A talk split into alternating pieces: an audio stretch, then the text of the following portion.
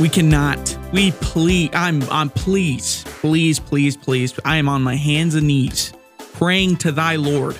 We cannot keep doing this with Tom Brady. Okay, he's retired. How long has it been? It's. It's been uh, basically a month now, maybe a little bit longer than that. He's retired.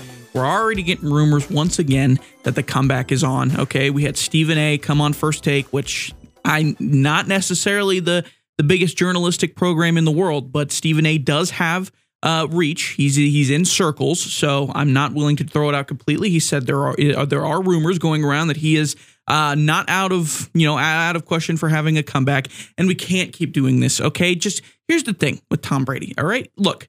He's still fantastic. He didn't, I mean, he had a good year last year, not a fantastic year. He was 45 years old or whatever. They went eight and nine. Uh, basically, everything around him was not very good. His offensive line was terrible. The scheme they were running was not working very well. Mike Evans and uh, Chris Godwin and Cameron Brate were not fantastic as wide receivers. Uh, everything was kind of going on around him as well off the field. So, you know, whatever. He still threw the most completions and attempts he ever had in his entire career. And he was 45 years old. He was 66.8% completion percentage, which is not terrible. Uh, not the greatest he's ever had, but also not the worst, very middle of the pack.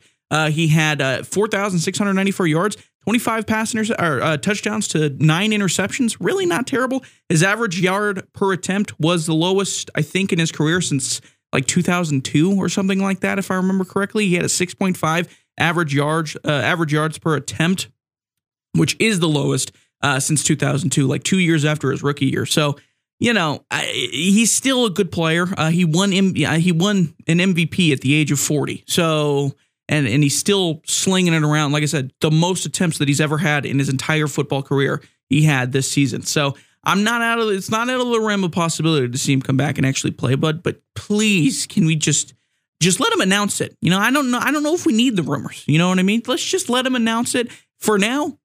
Please, let's stop talking about it. I'm doing I'm doing it right now, honestly, but only because I mean if Tom Brady comes back, we he arguably the best free agent on the market right now. Am I wrong? Uh, franchise uh, Lamar Jackson just got franchise tags, so uh, they would have to trade for him. Somebody would have to trade for him. Obviously, I'm pretty sure Daniel Jones just got signed as I was about to start recording, so he's no longer a free agent quarterback anymore.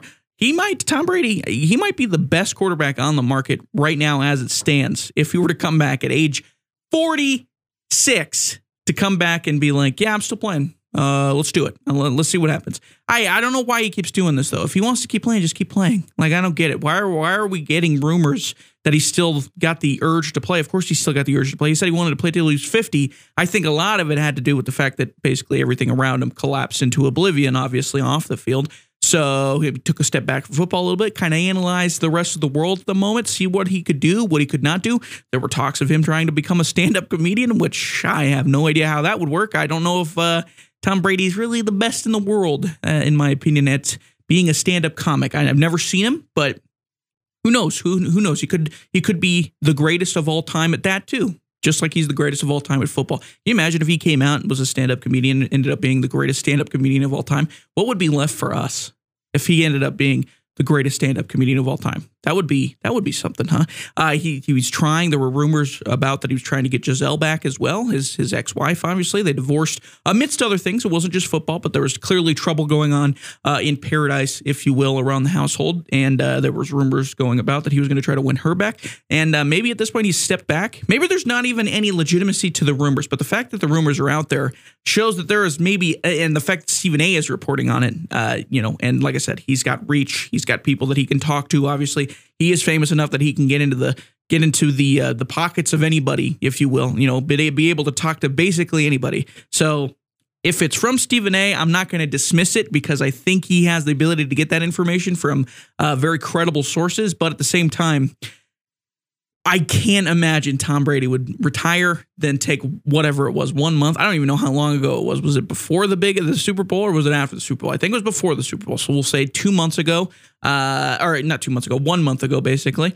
Uh, and now a month later, he's like, "Yeah, I still have the urge. I'm coming back." I'm like, come on, Tom, what are we doing here? What what are we doing here? There's a lot of advanced analytics that say he probably he did not have a great year last year, but I still think it's possible. I don't think he goes back to Tampa Bay, especially with the way that they they ended the the the year there, eight and nine, got blown out by the Cowboys in the playoffs. I think there are plenty of other opportunities you can go to. You can go to Miami, which was the original plan for Tom in that entire situation. He was going to go to Miami, become a part partial owner, uh, partial owner, become part of the ownership group, and still quarterback at the same time. I think that's something he still wants to do. I I can't imagine uh, him getting caught trying to do that and the Dolphins getting punished for it. I can't imagine that wavered his idea of becoming some sort of an owner and still playing football on the same. I mean, he would be the first, I think, the first quarterback to ever do that. So I, I can't imagine he would just put that to the side after that. Like I'm sure he still has that uh, that that ambition to try to become an owner and also quarterback at the same time, just because it would be the first time we'd ever seen anything like that.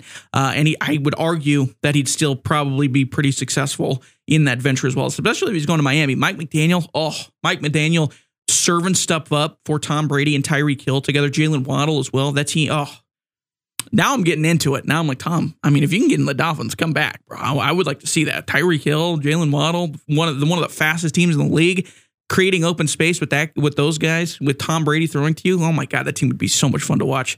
Uh, they were fun to watch last year, and Tua Tagovailoa was their quarterback. No, no shade or, towards Tua, but I mean, he's not Tom Brady at 46 years old. So I mean, I would be down to see that. I think that'd be a cool game. That'd be, I, you know what, you know what, Tom, come on back. If you're going, if you're coming back, go to the Dolphins. Come on back. Let's see it.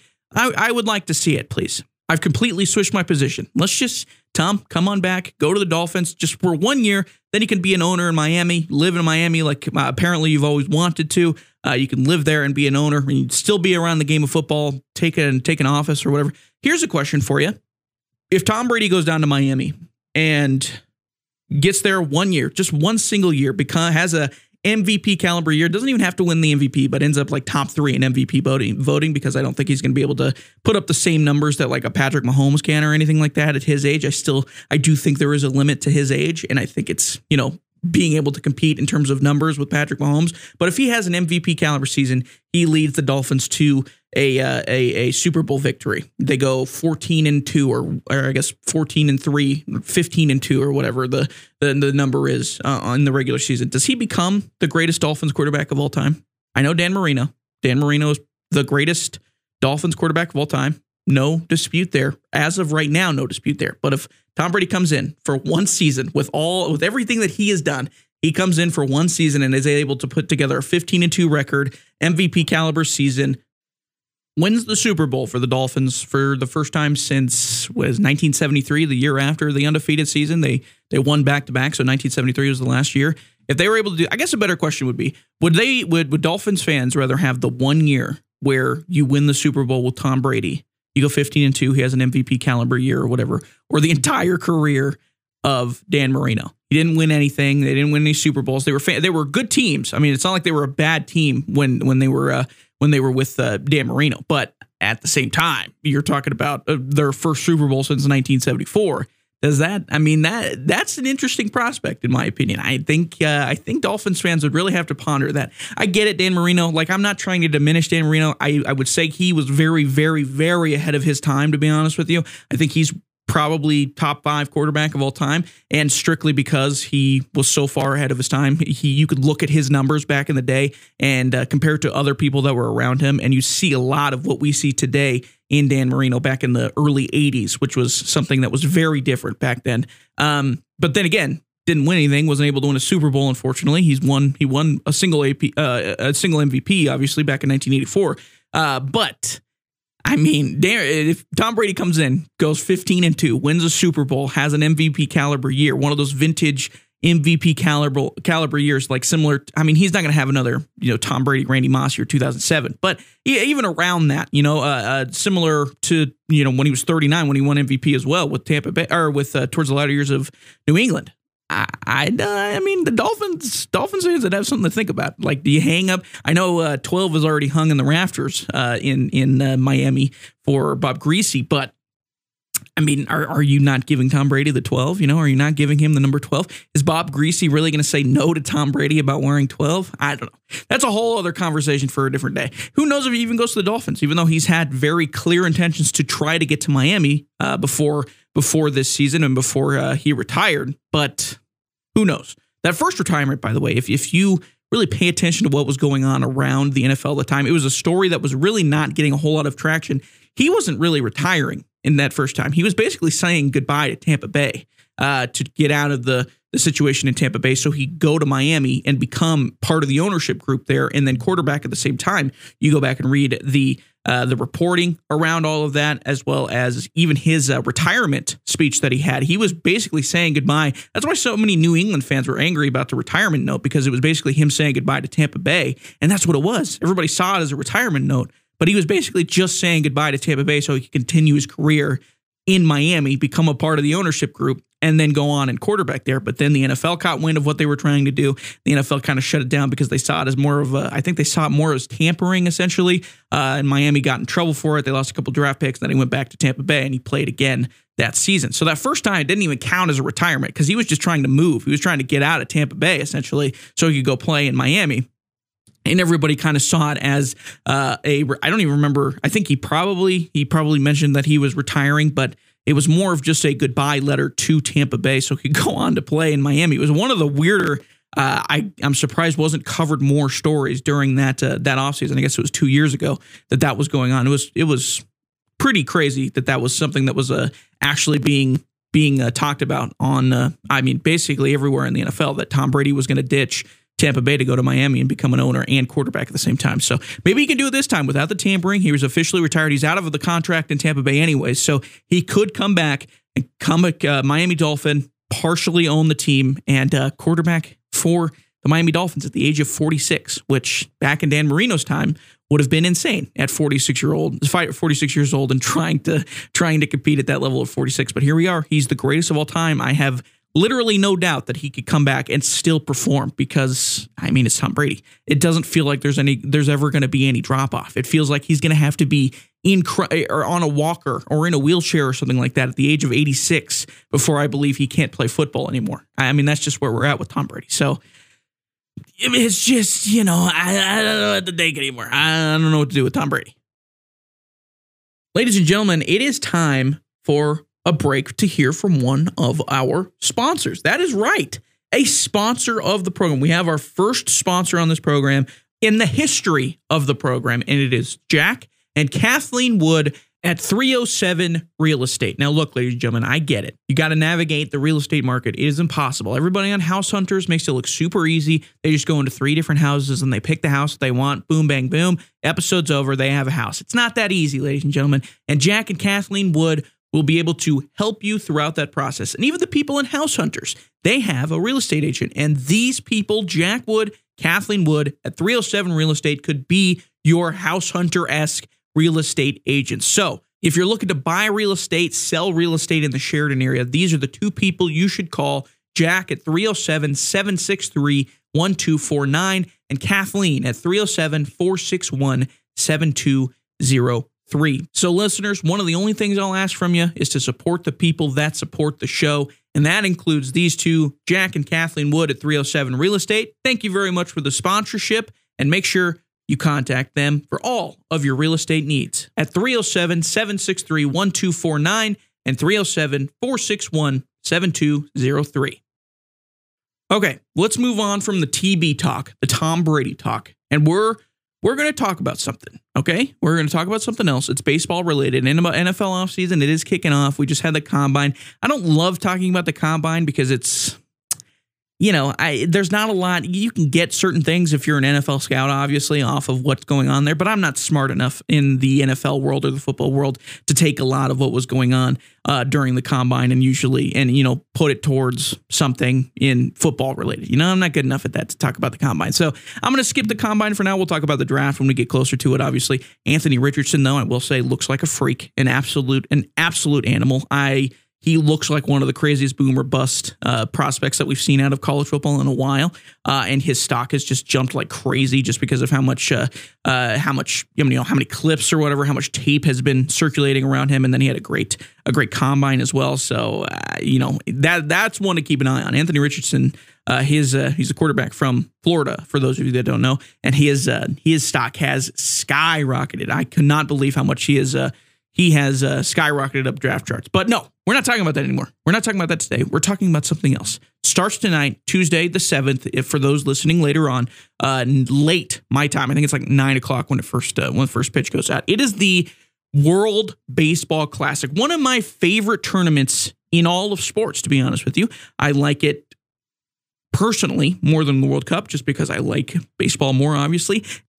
It probably needs a little bit better of a name, to be honest with you. The World Baseball Classic doesn't really connote, uh, you know, something like the World Cup does, I, in my opinion. It could just be because of pedigree, which is fair. I mean, the World Cup of Soccer has been around longer uh, and a bigger tournament worldwide, obviously. But I mean, the World Baseball Classic is fun to watch, especially. Well, and the other problem the World Baseball Classic had for a long time is not a lot of the best players were playing in it. But I think now, uh, for whatever reason, it's getting a lot more popularity. I think baseball, well, professional baseball players, especially in the MLB, are starting to see it more and more as the World Cup for baseball. And I think it's a really good idea to have this kind of tournament for baseball. Try to mesh because it is an international game. Uh, I mean, not necessarily as, I mean, not even close to as big as soccer, obviously, but in like the tropical regions down south, it is a very big game. Your Dominican Republics, your Puerto Ricos, uh, your your go to Asia, China, obviously Japan, Korea, uh, Chinese Taipei as well. I mean, they're all big games there. It's an international game, not as much as soccer. Obviously, it's not very big in Europe. They have their cricket there.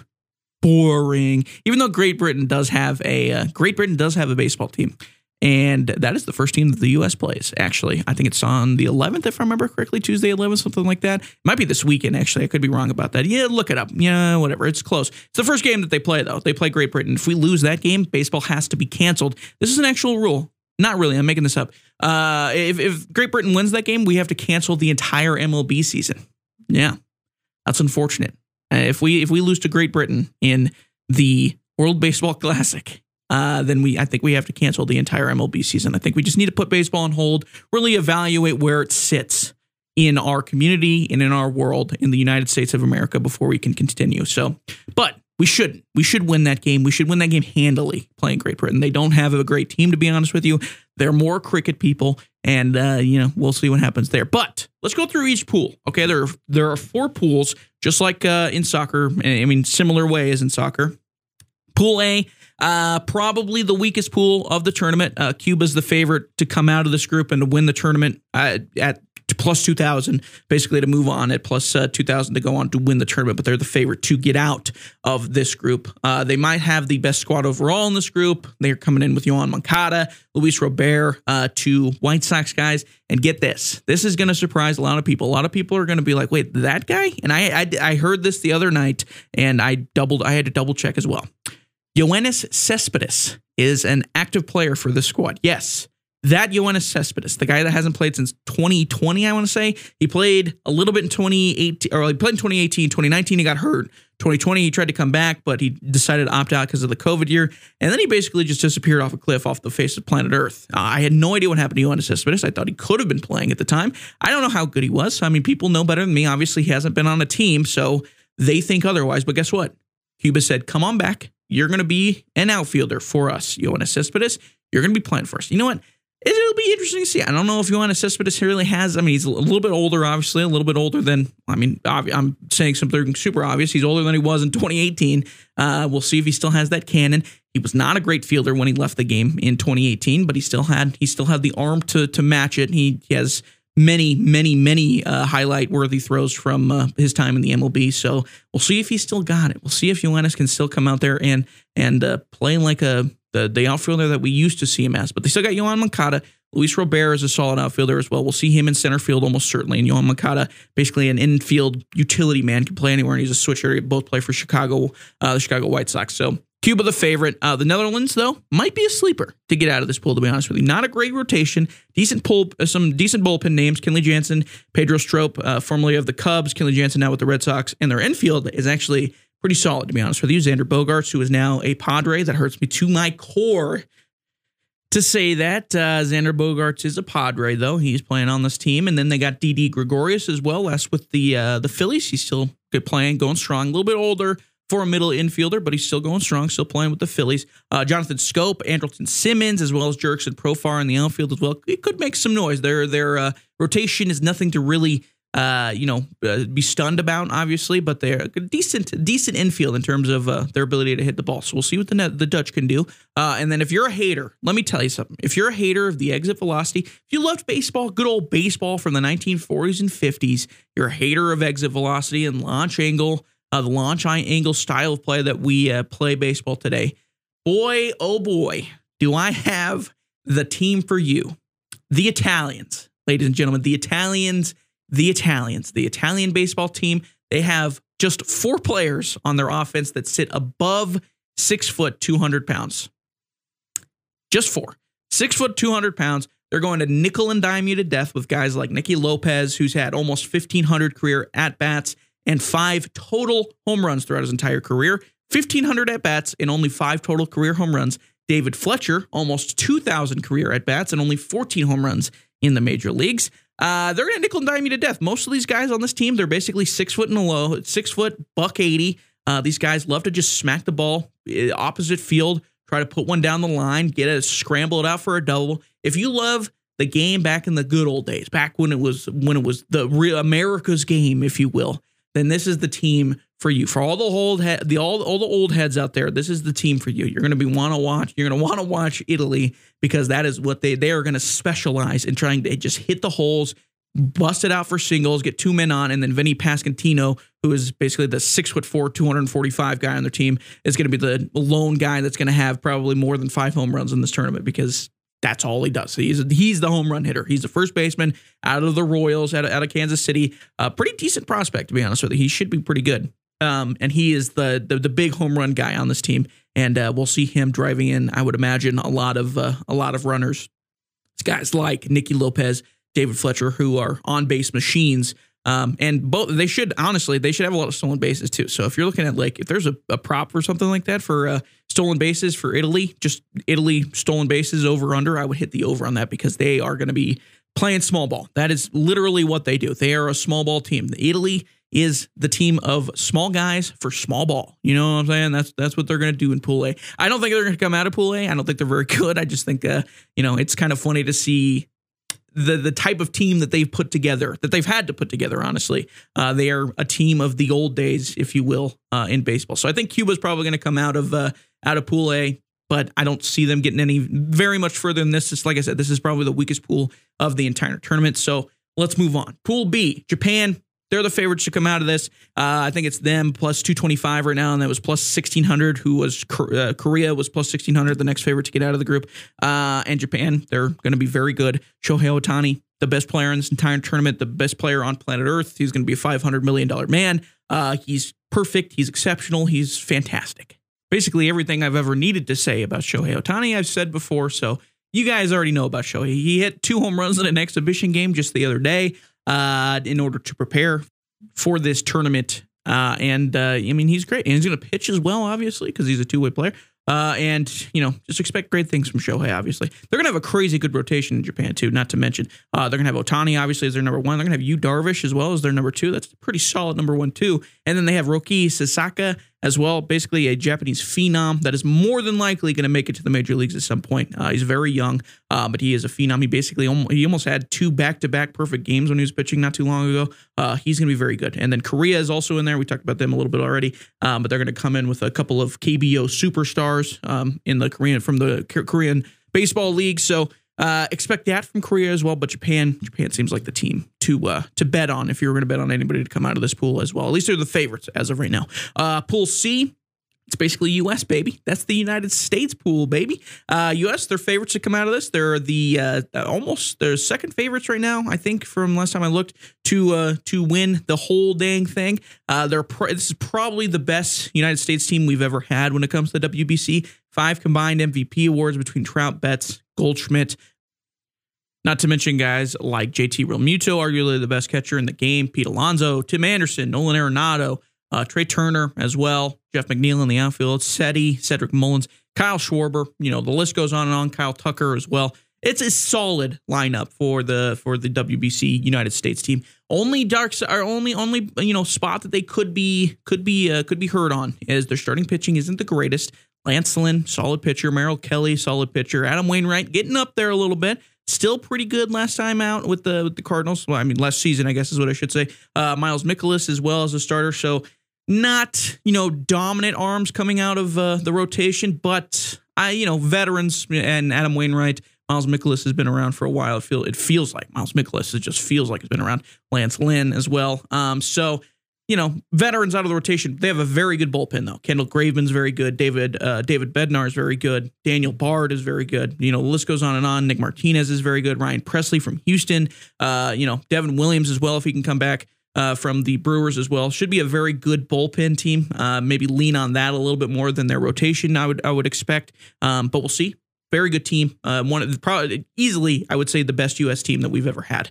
Uh, and then we also got in that C pool um, Mexico. Mexico is probably going to be a little bit better than we would expect, to be honest with you. Uh, Jose Urquidy, uh, their pitching staff is going to be very good. Jose Urquidy, Julio Urias, Giovanni Gallegos, just to name a few. A couple of solid infielders as well. Up and comer Alek Thomas in the Diamondbacks uh, organization, Randy Arozarena, who's looking for maybe a little bit. I mean, I, I don't know how much of the expectations you can kind of lean on from the 2020 playoff run that he had, but he's still, I would say, a star in that Tampa Bay organization as well. Alex Verdugo from Boston, Rowdy Tellez, Luis Urias as well. Uh, so a couple of uh, you know pretty good good good names in there for Mexico. Not anywhere near as good as the U.S. team just in terms of talent and name uh, and names, I would say, but maybe they could surprise. I, I wouldn't. I wouldn't. I wouldn't expect them to do anything else other than surprise in this tournament uh, because a couple of good names in there. Uh, and then let's move to Pool D. Pool D. This is uh, this is the pool of death. Every soccer tournament's got a pool of death. This is the pool of death for the WBC. Dominican Republic, the leader to get out of this, uh, uh, get out of this pool and win the entire thing. To be honest with you, the Dominicans are arguably the best squad in the history of this event, just period. Not just Dominican Republic in the entire history of this event. They might have the best lineup uh, that we've ever seen. Uh, they got guys like Manny Machado, Julio Rodriguez, as well as Wander Franco, uh, Ketel Marte, Jeremy Pena, World Series MVP, uh, Jeimer Candelario, Willy Adames, Robinson Cano, Old Man Robinson Cano is still in here, Rafi Devers, uh, stacked infield, Teoscar Hernandez in the outfield, Eloy Jimenez in the outfield as well, Juan Soto in the outfield as well, designated hitter Nelson Cruz, old man Nelson Cruz, as the designated hitter as well. Still could get it done, Nelson Cruz. Not not, not bashing towards him anyway. He could still get it done. He hit a couple dingers here and there. Uh, catchers, Gary Sanchez, Francisco Mejia. Very, very, very good lineup. They got Gregory Soto in the bullpen as well. Hector Neris in the bullpen as well. Rafael Montero. Uh, Cristian Javier as a starter, Luis Garcia as a starter, I believe. I think that's right. Uh, Luis Garcia as a starter, Camilo Doval as a as a relief guy as well. Diego Castillo, a, a insane team, and then not to mention to cap it all off, if you weren't convinced yet, Sandy Alcantara will be their number one out of the rotation. The NL Cy Young winner in Miami. He is their number one guy out of uh, out of the rotation. A truly insane team. That was just naming a few. They've got a ton of really good players on this team, and uh, I mean, they should come out of this pool, but again, it's the pool of death. It is the pool of death. Behind them, they got Puerto Rico. They're sporting Frankie Lindor, Javier Baez, uh, Jose Berrios, Kike Hernandez, and Marcus Stroman. Who knows what could happen there? Uh, Dominican Republic, I should mention also, Dominican Republic, they did have Vlad Guerrero Jr. coming in at Saventa well, but he got hurt, so he is out of uh, the entire WBC because of that, uh, and he, he because he got hurt. So maybe a little bit of an opening there for some other teams. So Puerto Rico, like I said, Javi Baez, Frankie Lindor, Jose Berrios, uh, Kike Hernandez, Marcus Stroman. They should make some noise. Venezuela got a loaded inv- uh, infield in Venezuela. Jose Altuve, Luis Arraez, uh, Eduardo Escobar, Andres Gimenez, Eugenio Suarez, and Gleyber Torres, all solid players. Uh, Eugenio Suarez could possibly have an MVP type tournament if he, he, ends up getting hot and starts raking, just hitting home run after home run, which is what something we saw him do uh, towards the end of the season last year. Uh, and then Eduardo Escobar, switch hitter, he should be very good. Luis Arraez, he was the, the batting champion last year for the Twins. So, I mean, that team could get hot as well and make a run as well. And a possible comeback for the Venezuelan and Ronald Acuna Jr.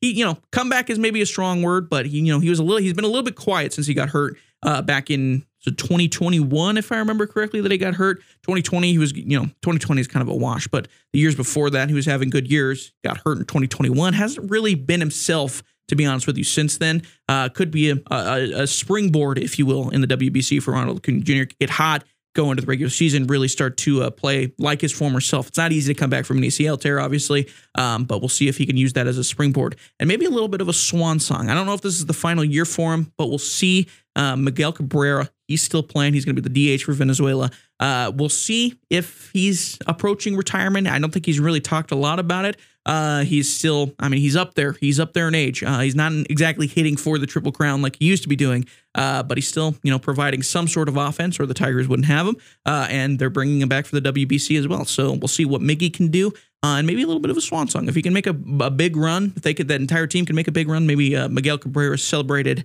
as the captain that led Venezuela to their uh, to their championship in the WBC. I think the the best finish that they've had it was back in 2009. It was third place. That would have been prime Miggy years. Uh, so we'll see if maybe they can make a bounce back, do a little swan song, if you will, for Miguel, uh, and we'll see what happens. I don't know. I'm interested to see Puerto Rico, or excuse me, not Puerto Rico, uh, Dominican Republic. I think the last time that they finished, what they finished uh, last time, the they had fifth in 2017, and then they were first. They won the whole thing back in 2013. They've always had a pretty solid team down in the DR. Um, so we'll see what happens. WBC, it's yeah, like I said, it is a fantastic tournament. I honestly wish the uh, the the WBC was around like every two years instead of every four years. I guess that would kind of take uh, the glitz and glamour of it a little away a little bit, sure. Uh, but this just feels like something that the world of baseball could kind of dominate, similar to what soccer does. Uh, obviously, not on the same scale. But the NFL could not do something like this because there's not enough international players that play it. Uh, basketball could, but we've already seen that it's almost gotten boring for basketball to this point because we're basically sending college guys for the U.S. team to, to the to the FIBA World Championships uh, because of uh, how one sided it has become. They had they have the NBA guys come out for the Olympic Games, obviously, uh, but I mean that's about it, and it's kind of become a joke at that point with uh, the NBA guys. They go they go in, dominate, get out of there with the gold medal. This at least there is some competition for the U.S. team. There's a there's a solid amount of competition for the U.S. team in Dominican Republic, Japan team, uh, a bunch of the other guys in the Dominican Republic's pool. Puerto Rico's good enough. Venezuela's good enough to beat uh, the U.S. team, and so on and so forth. So I wish they would use this a little bit more as an opportunity for baseball, to be honest with you, because it is really something that the baseball community could. Uh, dominate in the same realm that soccer dominates this sort of area uh, on the world stage, if you will. Um, and not just the U.S. dominating. I'm just talking about the sport in general could really become a focal point with a tournament like this, and especially in the world that we live in today, uh, with everything on Twitter, everything on TikTok, you get your clutch plays and stuff like that, your big home runs, and it could pop off on any of those, and you're just becoming, you're just instantly, just like that, uh, making a fan of baseball because of you're seeing, you know, whoever, Mike Trout hit a huge home run for his country in the bottom of the ninth against uh, Japan in the knockout rounds or something like that. It's just, I, I, think it's something that would be really cool to see more of, to be honest with you, instead of just the four year cycle that we have already uh, for the World Baseball Classic. But we'll see. We have it this year, and that's all that matters. I think the first game, well, the first games start tonight. Uh, it is Cuba versus the Netherlands, if I remember correctly, and then um, as the uh, as the kind of tip off game, if you will. The Cuba versus Netherlands game is sort of sort of the tip off game tonight. It is late, obviously, but it's because they're playing on the other side of the world for some of these games. I believe the the the U.S. teams are all going to be here in the United States, uh, in North America, but some of the pools are playing over in like Taiwan and Japan and stuff like that. So there will be some super late games. Uh, if you do want to end up watching them, they will be late. This one starts at 9 p.m. Sheridan time. So uh, if you're still up by then, obviously I'll still be up. I'll watch first pitch. Probably won't finish the whole game. They don't have any of the pitch, the pitch clock rules or anything like that. So this could go for a long time. Uh, so I might go to bed before the game's over. But the first uh, first legitimate baseball game that we're getting so far this season, and I'm excited to see it. And then uh, the Amer- uh, U.S. plays first. Their first game is on Saturday, Saturday, March 11th, this upcoming Saturday. We're taking on Great Britain. I talked about that already. Uh, and uh, we already drew them once in their beloved football and their beloved soccer. So we could put the beaten down on Great Britain in uh, the WBC in baseball. And I think we officially have won the war of 2022, 2023, whatever you want to call it. Basically 2020, basically the last four months. It was a it was a war between two sports. And uh, if we were able to draw against them in soccer and beat them in baseball, then I'd say it's a wrap, ladies and gentlemen. We're the better, we're the better country. uh, so yeah, that's their first game. The schedule is all on WBC. Check it out on uh, MLB.com. Uh, and you know, pool play and the knockout stages and so on and so forth. I think the the, the entire I mean, they don't go into the regular season obviously for this game or for this uh, for this WBC. So I think it ends like the 25th of March, maybe even before that. To be honest with you, uh, it's not a very long tournament, nothing like the the World Cup or anything like that, where it lasts basically a month and a half. It's a lot shorter than that. It's basically like half a month, essentially, a little bit more than that. Uh, so we'll see. We'll see if the U.S. can pull it off, if they can win it. They're the defending champs of this whole dang thing. We'll see if they can make it back to back, if they can go twofer in the last uh, eight years, I guess, essentially. Uh, so we'll see. First game on Saturday. I'm super excited. Let's see it. Let's get it done. USA, I believe that we will win. Okay, let's move on. Uh, we're going to talk a little F1, ladies and gentlemen. F1 was finally back. I've been waiting waiting. I've been waiting and waiting and waiting. Uh, you know, Drive to Survive came out not too long ago, so I've been using that to kind of cleanse the palate, if you will. Watching that a little bit, even though it's not necessarily. I mean, they call it a docu series. Eh, that's like a, a stretch of a stretch of the term documentary. Honestly, um, you know, they they like to create, I think, a little bit in the in the Netflix documentary, but still fun to watch regardless. Uh, and this week we had our first race of the 2023 season. It was in Bahrain.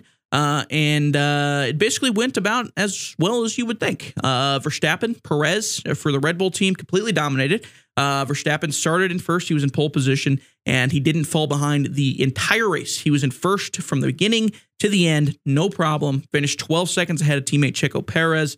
Uh, I believe by lap six or something like that, and like super early on, maybe a little bit later than that, like lap 14 or something like that. Uh, he was like six seconds ahead already of second place. By that, at that point, unless something catastrophic had gone wrong, it was Verstappen for the the, the entire time. There was no issues. He was going to win. Uh, they, I think they were basically telling him uh, the the Red Bull team was basically telling him to uh, run it on you know the the engine at the lowest possible power as you could. Just get to the ending because you're so far ahead of everybody else right now. Uh, so that's basically honestly that's kind of how it feels like. That's good. What's going to go on for the rest of the season. To be honest with you, we'll have a little bit more some overreactions here in just a little bit, uh, but I mean that's a little preview. That feels like that's more of what we're going to see from that Red Bull team. Uh, Fernando Alonso, the goat. Not really. Uh, everybody likes to call him the goat. Not the greatest of all time. He's a three-time world champion. One of the one of the great racing drivers of all time in F1, no doubt. Uh, but I mean, Lewis Hamilton is the goat. Seven-time world champion. You know, uh, weighs a little bit different, but had a fantastic race for the first first first race of the season. Finished third on the podium in the Aston Martin. Aston Martin uh, flying above expectations, I would say. Mike Krack, that's a real name. That's the team principal. His name is Mike Krack. I'll let that sit with you for a little bit. Mike Krack and co were flying around the track. Fernando Alonso, Lance Stroll. Uh, Lance Stroll did hit Fernando Alonso in the very first turn of the race. I thought that was going to be a complete disaster. I thought Aston Martin was going to be back on their dummy stuff, but uh, they pulled it out. Fernando Alonso was able to recover. Uh, Lance Stroll, also absolute hero. He was racing on with like pins in his wrist. He was in a bike accident, uh, preparing for these grand for the season essentially, and he got into a bike wreck, um, like a bicycle accident. He had to put pins in his wrist. I think he had a broken toe or something ridiculous like that. Dude was a hero, finishing the points. Uh, it was a fantastic drive for Lance Stroll, all things considered. But Fernando Alonso, uh, the better teammate, I mean, better racer overall uh, yesterday, or I guess, excuse me, Sunday. Um, so congrats to Fernando Alonso, a, po- a podium, maybe a sign of things to come for Aston Martin. Very good, a very good job by Aston Martin. I would not be surprised uh, well, we'll get to overreactions a little bit more in a second. Uh, Ferrari, McLaren, back on their dummy stuff. Uh, Ferrari, McLaren, disastrous first races. Leclerc for Ferrari, uh, he was battling for podium, third place for most of the race. Uh, then his engine gave out, gave out, blew out on the 41st, 41st uh, lap. I think there were 56 laps overall, 57 laps, excuse me. Uh, in the 41st lap, looked like he was sitting comfortably for third place. They were going to get points. Uh, he was going to get on the podium in Bahrain. And boom, bang, boom, Ferrari's back on their stuff. Engine gives out a, a classic Ferrari moment given the past two years. And uh, engine blows out. He has to get out and get on a little moped with some guy in the back, and he was riding him all riding with him all the way to the uh, all the way to the uh, the pit lane. So disaster for McLaren. But Carlos Sainz, I mean, I, disaster is maybe too strong. Carlos Sainz, the other Ferrari, still able to finish fourth. But I think all in all, given the fact they could have had three, four uh, gone in there with some really good points to start the season. Not great. Not great to have uh, uh, Leclerc blow out his engine completely DNF. No points for him. Carlos Sainz finishes fourth. Uh, and the way Red Bull's driving right now, that's uh, you basically have to be perfect in order to be Red Bull right now, uh, or you're not going to be able to be Red Bull. So you know, not a great start. Uh, McLaren, they had both of, had both of their cars suffer mechanical problems. Oscar Piastri he suffered an electronic gearbox failure, which forced him to retire. They tried to switch out his uh, his uh, steering wheel, but it gave him the old blue screen of death. And uh, they said, "Get out! It's over for you." I'm sorry. His first uh, race with McLaren, and it's a big old stinker, a DNF. Uh, and then Lando Norris, he was having pneumatic issues in his engine, so they had to come in and pit and fill it with air like over and over and over and over again. They caused it, caused him to pit six times throughout the entire race. Obviously, no chance for him. He finished 17th. The other three guys behind him were all DNFs. And that was about the race for McLaren. Not great. Not great for them. Uh, a little bit of spell. I mean, they could be the Ferrari of 2023. I don't want to overreact. I mean, I do want to overreact. We're going to get to that in a second. Uh, but that was uh, that was a bad showing for McLaren. And um, I mean, not a lot of confidence to be honest with you. Uh, and McLaren Lando, Land, listen, Lando Norris, one of the best drivers on the grid. He needs to find another team. I wish he was with like Aston Martin or something like that. Or I mean, he could be racing on a lot of the other better teams. To be honest, he could be racing for Ferrari. I don't know who you'd replace. I don't think it'd be Carlos Sainz. Carlos Sainz is very good. Charles Leclerc, obviously, you'd keep him. Uh, Mercedes, Lewis Hamilton. Maybe when Lewis Hamilton retires, it's not too far down the line. I would say. Would say Lewis. Ham- I mean, there's been talks of retirement for Lewis Hamilton for a while. Possible if he retires, they bring in Lando. That would be probably a good fit for him. He's English, so that would make sense for Lando Norris to go and race for Mercedes if that was the case. Um, but for now, he's got to stick it out with McLaren. That seems like it sucks. So good luck to Lando. He's young. We'll see him. I'm sure he'll dominate at some point uh, the world of F1. But right now, in the McLaren, in the stinker that is the McLaren car right now, I don't know how much dominating he's going to be doing. Uh, so, uh, and then uh, Pierre Gasly, he finished the race or opened the race in dead last. Uh, he qualified dead last. Uh, I believe because he had a penalty or something like that in qualifying, if I remember correctly. Uh, and so he had to start the race in dead last. And he finished in the points, finishing ninth place good job for Pierre Gasly. Uh, I was a little nervous when I saw him in dead last. I was like, this is not good. He should be. He's a better driver than this in the Alpine. Uh, Esteban Ocon, as well, the other driver for the Alpine, he had a disastrous race, 15 second penalty uh, because he came into serve his first penalty, his first five second penalty. He didn't serve it long enough. It was like four and a half seconds instead of five seconds. And as he go as he's going out, his pit crew tells him, "Hey, by the way, uh, we didn't serve that penalty long enough. We got another five seconder." Then he comes in to serve another one, goes too fast going into the pit lane, so it's another five seconds. So they're up to 15 seconds that they have to serve. And uh, that was basically his race done. But Pierre Gasly, he starts in 20th, able to come all the way back and still score points for Alpine, even though it looked like it was going to be a disastrous day for Alpine because of Esteban Ocon. Uh, and he does it. And they, Pierre Gasly comes all the way back, finishes in ninth place. You know, not first, obviously, but from 20th to 9th, that's a that's a pretty good day for the Alpine, honestly, for Pierre Gasly. Uh, good for him. Pierre Gasly has a solid racer, I would say. Uh, also looking for, I mean, Alpine looks like they're going to be battling for top uh, top place in the middle section. They kind of have their three sections of racers. You got uh, of constructors essentially. The first, you know, the big boys, Red Bull, uh, um, Ferrari, and Mercedes. Those are your big guys. They're fighting for top three. Basically, year in, year out. Those are your three guys you're going to see at the top. Your middle guys that are basically always battling for fourth place, more or less. Your Alpines. Uh, McLaren usually is fighting for that fourth place. Alfa Romeo, Aston Martin, those kind of your your top four. Uh, Aston Martin, maybe. Uh, I mean, this year, who knows? We'll get to overreactions in a second. Uh, but your bottom feeders are usually guys like Haas. AlphaTauri has been a little shaky, and then Williams has been dreadful the last few years. Uh, last few years, even though Williams has a historic, I mean, a history in F1, one of the great constructors in the history of of uh, of Formula One, they've been pretty bad in recent years. Uh, they only had eight points total last year in tenth place, eight points compared to Red Bull Racing, who won the whole thing. Uh, won the Constructors' Cup. They had 759 points. So, you know, Williams is a little bit on the short side. But with that being said, Williams, their new driver, Logan Sargent, USA, Love him. He's he's the goat. Um, I mean, I'm overreacting, but he is a he is you from the U.S. Uh, and he had a I would say honestly a decent first race. This is his first race in F1, uh, and he had a pretty good day. He was 12th, uh, finished out of the points. Uh, I think he was basically lapped by uh, Max Verstappen, but I mean it's Max Verstappen. He was lapping literally almost he lapped literally almost half the field uh, with what he was doing on Sunday, but um, he was still behind Yuki Tsunoda by a bunch.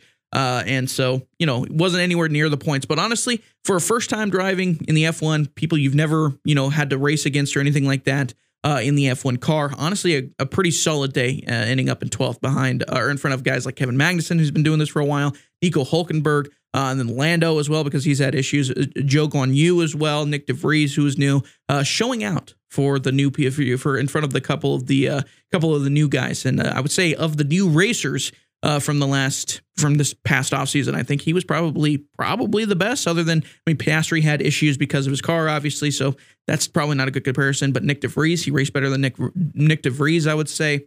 As, as well as uh, Nico Hulkenberg. Nico Hulkenberg has raced in F1 before, but it's been a while. Uh, Kevin Magnussen as well. So I, you know, good first race for Logan Sargent. Things are looking up for the for the man from the United States. I'm I'm excited to see how Logan Sargent does in Williams. I don't think Williams is going to be very good, to be honest with you, because they haven't shown that they've been very good in recent years. But who knows? I mean, got some new blood in there. Alexander Albon, who used to race a little bit for Red Bull, Uh, he's been kind of slotted in and out of a bunch of different places in recent years. And then Logan Sargent, Sergeant Logan, if you will, uh, the new guy that's coming in for Williams. And I think he's, I mean, who knows? We'll see. Who knows what we'll see from Logan Sargent? He's a new guy. He could just blast onto the scene and uh, become a better racer. But, you know, it is the Williams. Who knows how good they've constructed their car? Uh, but in recent years, if recent years are ever are any evidence, uh, then uh, the hopes aren't very high for for that uh, for that car. But we'll see. We'll we'll see what happens.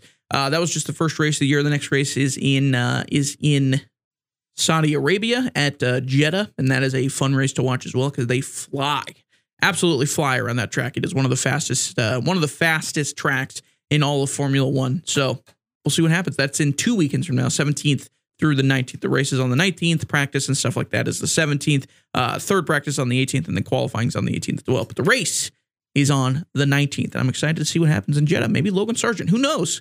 Logan Sargent gets some points for Williams, and uh, maybe Ferrari doesn't blow out their engine. I don't know. Now, now we're just getting crazy. Uh, all right, let's wrap it up. I think that's all I have to talk about today. Let me check my notes here. Not a lot going on in the world, to be honest with you, in uh, in basket or in um, in the world of sports. There is a lot going on in basketball with the whole Ja Morant thing. I don't know how much I really want to comment on the entire Ja Morant's uh, fiasco because that is still kind of an ongoing investigation with what's going on around him. Uh, they're alleging that he, I mean, he had a gun in his Instagram video uh, most recently over this past weekend, and there's an investigation going on eh, between the NBA right now and him, essentially Ja Morant, uh, wondering whether he had that gun on the plane while they were going to uh, their destination where he was in the club uh, with that weapon. And I believe, if I remember correctly, in the NBA, if you have weaponry of any kind, a gun or anything like that on team premises, so practice facility, an NBA, an NBA stadium, team plane, anything like that, team building, it's an automatic 50 game suspension, which would be a uh, big loss for Memphis, obviously. Um, so Ja Morant, everything else that's going on around him as well. A lot of the questions of character. Uh, I'm going to wait. I'm going to hold off just a tad bit on that one, just because we it's still a developing story. Uh, we don't have everything just yet. Uh, we'll see where that ends up with the NBA's investigation. If we if they announce a suspension and stuff like that, then we'll really start talking about that a little bit more uh, and how much of a um, big of a situation that would end up being. Um, so we'll hold off on that just a little bit, um, probably possibly next week, the week after. Who knows when the NBA is done with their investigation? Uh, so we'll see. We'll see with that. But I think for now, that's about it, ladies and gentlemen. I think we're done uh, talking about sports. I want to thank you very much for tuning into the Weekend Sports Wrap podcast. I want to thank Jack and Kathleen Wood from 307 Real Estate. They have uh, sponsored this program, and I appreciate them very much. You've already heard the ad that I did, so I'm re- repeating myself very much. But thank you very much to them. It's uh, it's good to hear that this is at least generating enough buzz around the local area that uh, I'm able to get sponsored for. So thank you very much to Jack and Kathleen Wood. Uh, make sure you give them a bit a big pat on the back, a whole a nice old handshake because uh, we wouldn't be able to do this without them. So thank you, Jack and Kathleen, for sponsoring this program. I really appreciate it. Uh, and I hope you stick around. I, I appreciate it so much. Um, and everybody else that's listening, um, make sure to rate. That's all I'll ask of you. Make sure to rate the the, the program. Make sure to follow the program on uh, Spotify, any of those Apple or any of those uh, podcasting platforms, Apple Podcasts, Google Podcasts, uh, Spotify any of them, Stitcher, wherever you listen to your podcast. Just make sure you follow the show so you know when we're uploading, as well as uh, rate it five stars if you wouldn't mind. That would be a great big help to me, uh, as well as the podcast growing in general. So please be sure to do that. Uh, for now, though, that's going to do it. This has been the Weekend Sports Wrap Podcast, and I have been your host, James Timberlake.